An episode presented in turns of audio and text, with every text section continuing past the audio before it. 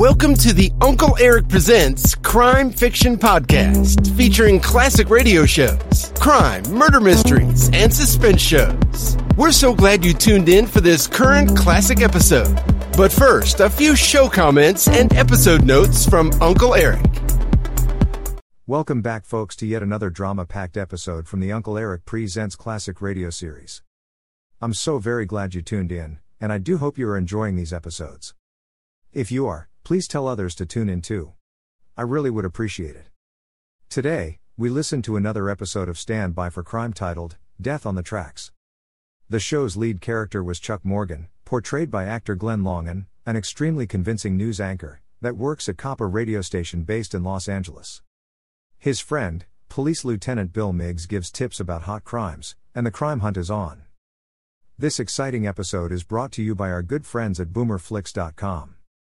At boomerflix.com, you can watch thousands of the old classic television shows and the classic horror movies you grew up with. There are also hundreds of classic 1960s, 1970s, and 1980s music videos as well.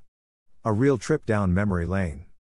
If you're a classic television show, movie, or music fan, then boomerflix.com is a must visit. Please also visit uncleeric.com to listen to all the currently available radio podcast categories and episodes. There are also hundreds of the old classic crime and detective television shows you can watch as well. So, visit uncleeric.com today. Now, enjoy this great standby for crime episode titled, Death on the Tracks. Stand by for crime.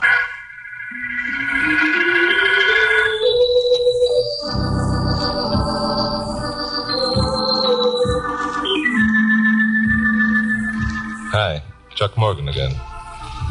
You know, being a newscaster on a station like KOP is quite a responsibility. No matter whether you're liked or disliked, whether you're agreed with or disagreed with, you you feel a sense of duty, especially when you know your listening audience is extensive. That's why when this tip came in about that accidental death, I thought I couldn't pass it up. Wouldn't be fair to the people who paid me or the people who listened to me. The tip said that the accidental death wasn't accidental at all, but murder. It occurred at a remote section town on the Southern Express Railroad. If I drive up there, I get some interesting copy for my broadcast. Well, it so happened that Carol Curtis, my blonde secretary, and I had nothing better planned for the weekend, so we wound up the old jalopy and headed out into the desert. You know, darling, I think it's a wonderful idea going to Las Vegas for the weekend. You do? Yes. I have a new gown I'll wear at dinner tonight. It's a strapless black taffeta with gold embroidery. Think you like it? Hmm. Chuck Morgan, you haven't heard a word I've said. What was that, Glamour Puss? I said you think. What are we stopping here for? That signboard over there. Can you read it? Signboard? Why, yes, it says squalling Indian. For heaven's sakes, what does that mean? Well, maybe it means there's an Indian over there who keeps squalling. Come on, we better get started. Oh, wait a minute, Chuck. Hmm? You're taking the wrong road. Las Vegas is up that way. Who cares about Las Vegas when there's a squalling Indian over the hill? Chuck Morgan, you turn this car around right now. You promised me we were going to Las Vegas. No, I believe my exact words were, and I quote, Glamour Puss, let's drive out into the desert this weekend, up toward Las Vegas. Unquote. Why, you, you fiend. You tricked me. Mhm. You know I've always wanted to go to Las Vegas. Stop this car at once and let me out of here. What about my new dress? You don't know what it means to a girl to buy a new dress and then have no place to wear it. You stop this car at once and let me out. Well, what are you doing now? Stopping the car. What for? We're a million miles out in the desert and it's so hot I can hardly breathe. The least you can do is keep moving. Glamour Puss, you said you wanted me to stop the car so you could get out. what? I said that? Mm. Don't be silly. You know something, Puss? What? You're really pretty good looking when you're mad. Oh, is that so? Well, let me tell you something. There are plenty of men who would. What was that? Sounded like a shot. Yeah, there's a puff of smoke up there on the hill. Probably a hunter. Chuck, he's shooting at us. Yeah, our tires anyway. Glamour Puss, you're really going to get your wish. You ever work a jack handle before? Of course not. There's a first for everything. Out you go.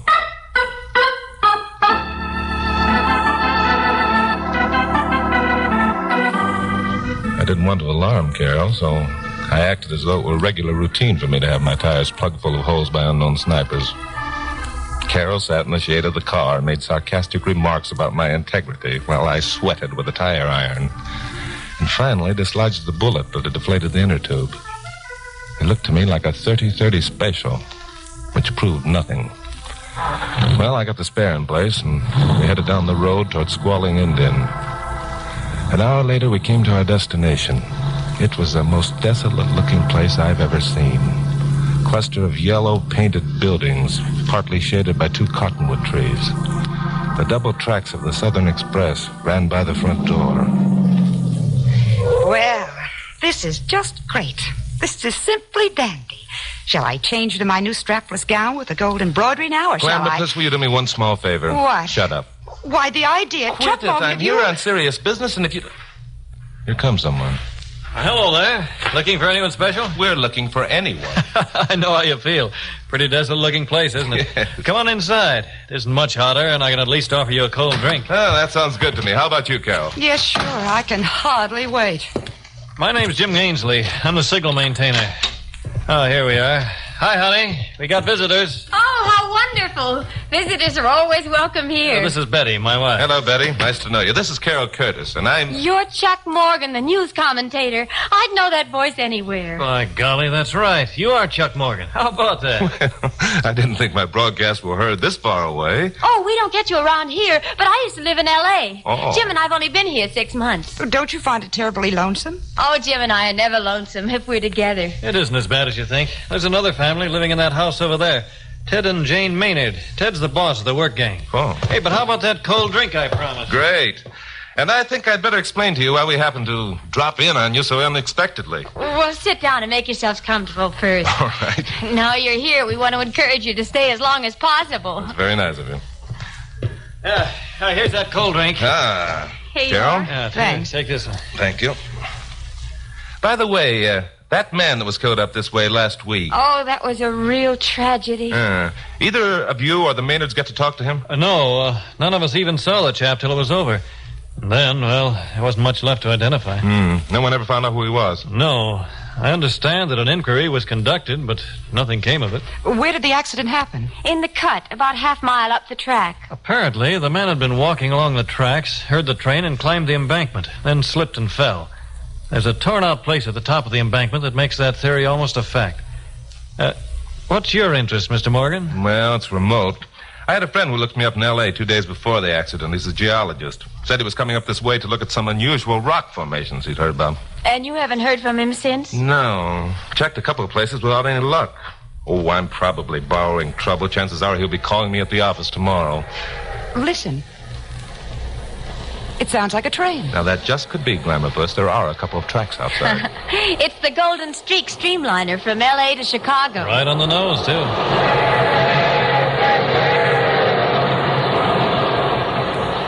Phew. For a minute, I thought it was coming into the room. She's doing 90 when she passes here. and the same when it goes through the cut? Oh, a little better. There's a slight downgrade there.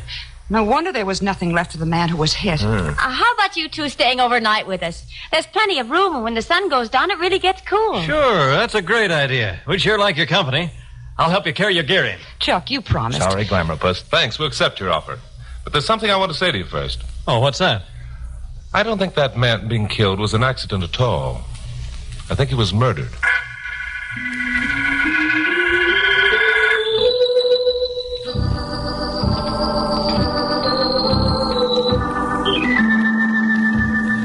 Jim and Betty Ainsley weren't as startled by my murder theories as I thought they would be.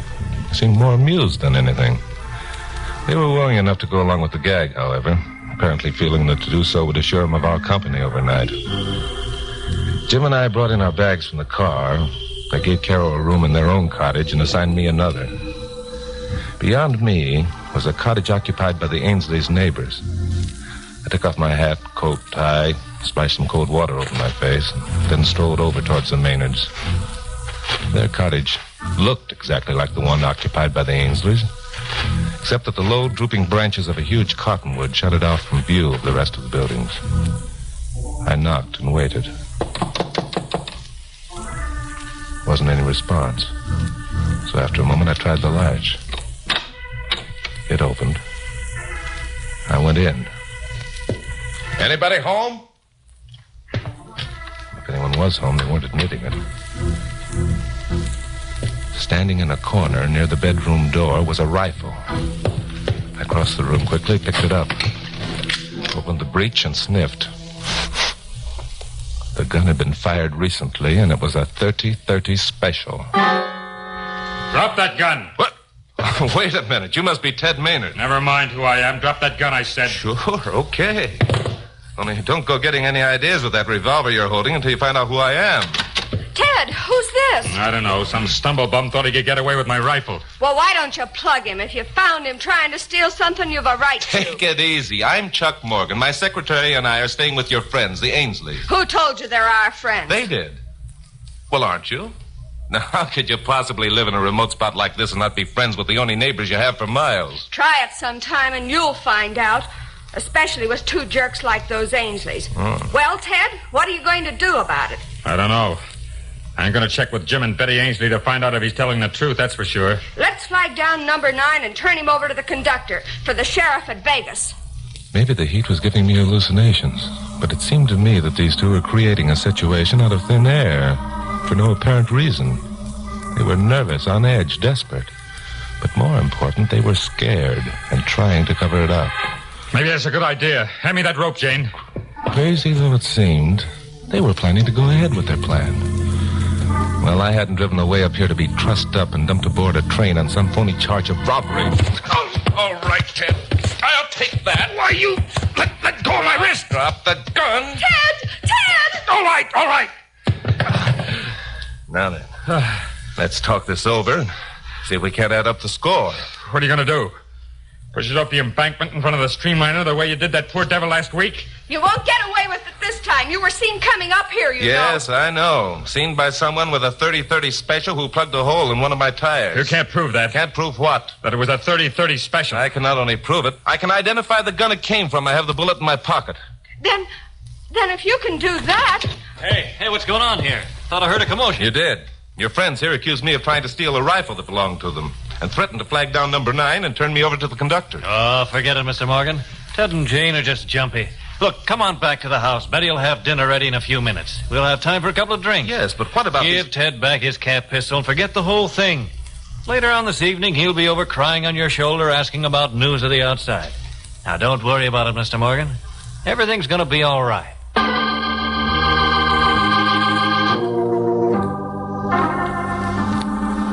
Maybe everything was all right as far as Jim Ainsley was concerned, but it wasn't all right for me. There's something cockeyed about this setup. It involved four people and a dead man. A dead man who'd been pushed in front of a train and ground into nothing. Who was he? What had he been doing out here in this remote settlement?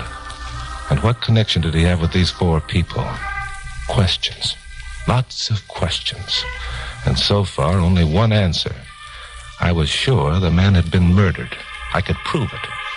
But I couldn't prove who committed the murder nor who the murdered man was. Wasn't even a corpse to make things easier. The night fell, and it became cooler. We sat in the Ainsley's kitchen and ate dinner by the light of two oil lamps. Then I noticed a picture of Jim Ainsley on the wall, dressed in a naval uniform, and remarked about it. Were you in the Navy, Jim? Noticed your picture up there. Oh, the one on the bulkhead? Yeah. Uh, that's my brother, Mike. Most people make the same mistake. We do look a lot alike. Is he in the service now? No, he was killed in action off Korea. Oh, that's tough. Uh, it was tough losing Mike.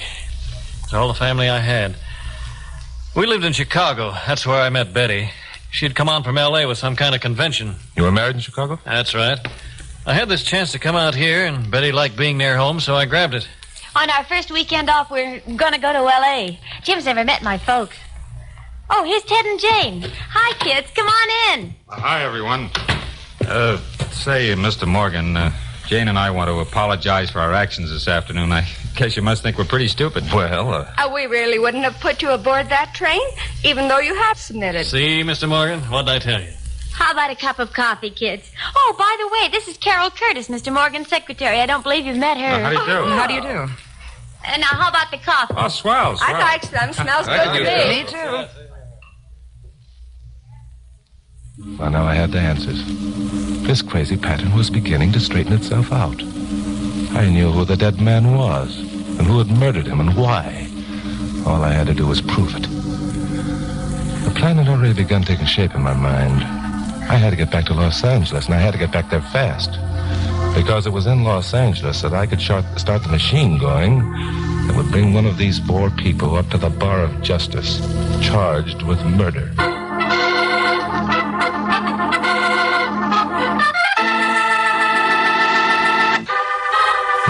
The conclusion of Stand By for Crime. Carol and I got back to Los Angeles shortly after 10 p.m. I left her at her apartment, and drove over to KOP. Pappy Mansfield, owner and manager of the station, was still in his office. I told him where I'd been and what I wanted him to do. He wasn't much impressed. Oh, you're out of your mind, Chuck. Heat must have soaked through that thick skull of yours and softened up your brain. Now go on home and go to bed. Okay, Pappy, so you don't believe me. Then you don't mind if I sell the story elsewhere. Story? What story? You haven't got any story. I will have before the night's over if you'll give me some cooperation. But I tell you, Chuck, it's unreasonable. You can't prove there's been a murder without a body. Yes, I can, if the murderer confesses to his crime. Well, how about it? No. Okay. Then I'll peddle my wares somewhere else. Not while you're on my payroll, you don't. Then, as of now, I'm off your payroll. I quit. Hey, Chuck, Yeah? come back here. I thought you'd see it my way. Oh, you did? Hmm? Well, get this, smart boy. I'll make your telephone call for you, but the name of this radio station isn't going to be mentioned unless you come up with a real. Pappy and I had been through this sort of thing before. It was old routine. I'd threaten to quit, or he'd threaten to fire me, and then we'd agree to go along together.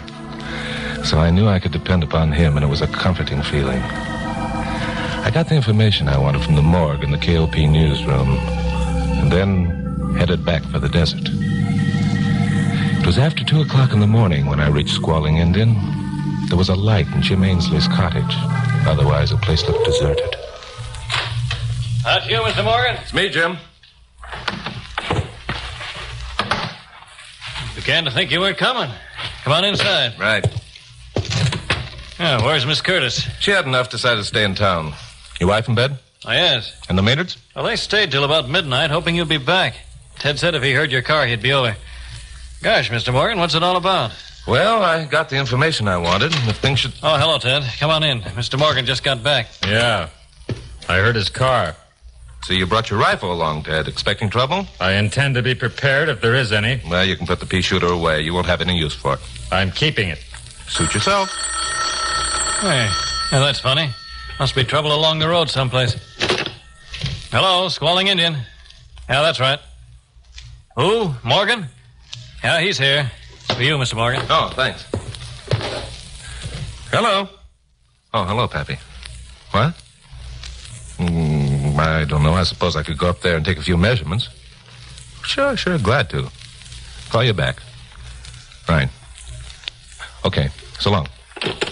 That was Pappy Mansfield, owner and manager of station KOP. He was Now, doing- wait a minute. How could he be calling on that phone? It isn't even connected with outside lines. Pappy Mansfield, my friend, can do anything if he thinks it's important enough. Well, gosh, Mr. Morgan, what's so important?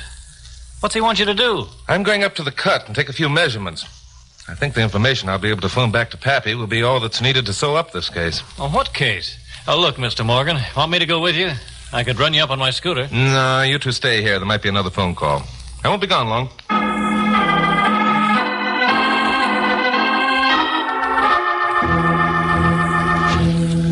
So I started out alone, walking up the tracks. There was a crescent moon hanging on the horizon. This and a sky full of stars shed faint light, bringing out in grotesque relief the shape of the giant cactus and the yucca trees. Up ahead, the cut loomed vaguely, a slit on a ridge that gave a backbone to the desert where it slipped down into a salt sink. A cold wind whipped through the cut and penetrated the thinness of my jacket. Once I looked back. I saw that the lights in Jim Ainsley's cottage had been extinguished. Well, this was it. Either I had a crazy theory or I was going to turn up one of the best news stories of the year.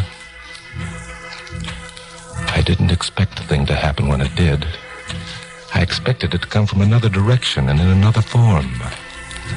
I reached the bottom slope of the embankment that formed the cut and turned off the tracks. When I heard a sound like the clanking of stone against metal, I whirled. There was a quick step behind me. Something swished through the air, and then. All the stars in that beautiful sky crashed around my head, and the crescent moon shot out of its orbit and left the world to darkness and to me. I don't know how long I lay there, but after a while the moon got back into position, and the stars returned to their velvet canopy one by one. I watched them for a while, thinking how beautiful they were, wishing that Carol Curtis were on hand to enjoy their splendor too. Then it occurred to me that it was strange I didn't have to turn my head upward to see these stars. The answer was simple. I was already looking up. I was lying on my back. I tried to move and found I couldn't. That answer was just as simple. My hands and feet were tied. Worse than that, they were tied to the railroad track.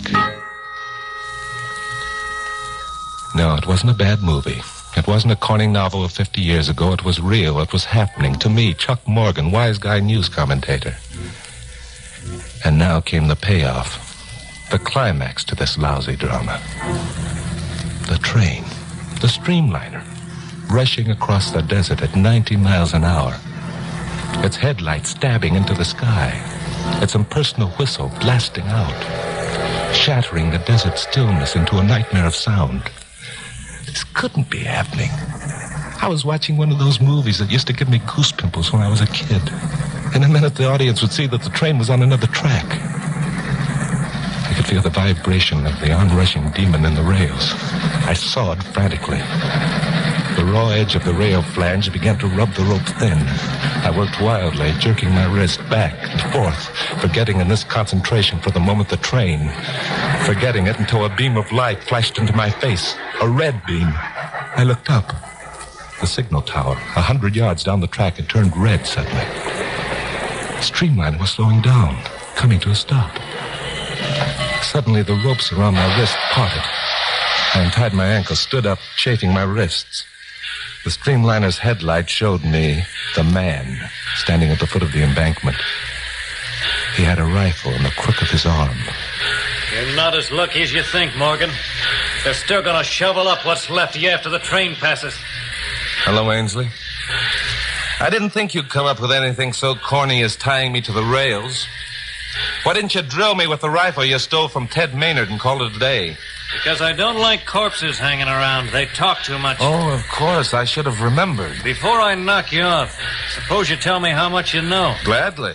Anything to stall for time until the train crew gets up here. The train crew ain't coming up here. She only stopped because I got the signals crossed. You'll be underway again in a minute. I'm not too good at this sort of thing. Naturally not. You're better at signaling from the deck of a battleship. So you do know, huh? Yes, I've known for quite a while. You're Jim Ainsley's twin brother, Mike. You were married to Betty before you went to Korea. After you were reported missing, Betty married Jim. You came back, found your wife married to your brother, and killed him. It was Jim who was hit by the streamliner last week. Hello, Pappy. Look, no trip, Ainsley, but it always works out. Take my gun. Give me John Morgan! Over here, Pappy! Chuck, are you all right? Glamour Puss. Take a look at those stars. Aren't they beautiful?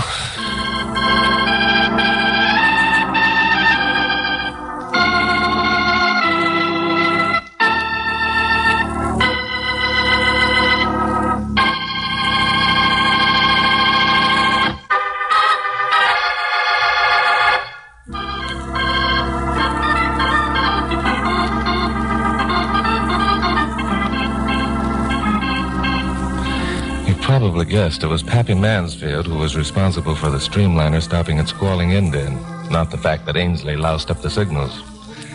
Pappy never did trust me when he thought I was getting myself into a jam. Carol and I left Squalling Indian in the cold light of an early dawn, heading for the main highway. Naturally, Carol was full of questions, but this time I had all the answers. Let's begin at the beginning, Chucky boy. What made you suspicious in the first place? Why, the fact that Jim, or rather Mike Ainsley, said he recognized my voice. Didn't he? No, how could he? He lived in Chicago all his life. My voice couldn't reach that far. Betty had heard me in L.A., but her husband picked her up too quickly on it. Oh. But how did you know that Jim was Mike? Well, Jim, or Mike, offered to help us bring in our gear from the car. The word gear in place of luggage is strictly a, a Navy term. And then there was the picture of the sailor boy on the wall. That's right, which Mike called a bulkhead, Navy again. Well, well, well. Now, who shot the hole in our tire? Ted Maynard. You see, Ted and Jane knew, or at least suspected, that Jim was a murderer. They were scared stiff. They knew if the Ainsleys realized their suspicions, the same thing would happen to them that happened to Jim. Well, how about Betty? Betty had to go along with the gag, too. Although, I think she did it by choice. She really loved her first husband, huh? Hmm, that's right. So when Ted saw us heading this way, he shot a hole in our tire, hoping we'd find out he did it and have him arrested and taken away from there. Glamour, puss. You have an astute mind. Oops. Here we are, back on the main highway. But Chuck, why are you turning right? L.A.'s back that way. Glamour, puss. Las Vegas is this way. You're still going to have a chance to wear that black strapless taffeta with the gold embroidery. Oh, Chuck. What's wrong? What's the matter? I left it in L.A.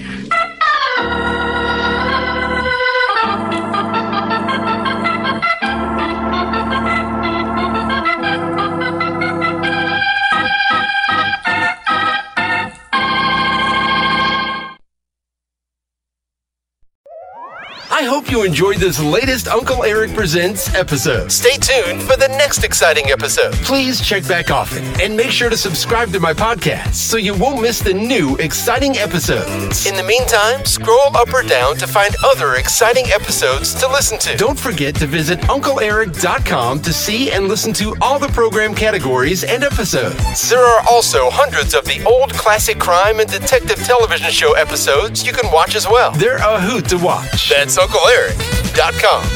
If you like this episode, please consider buying Uncle Eric a cup of coffee at the support link below. Thanks a million. Thanks for stopping by. Bye bye for now.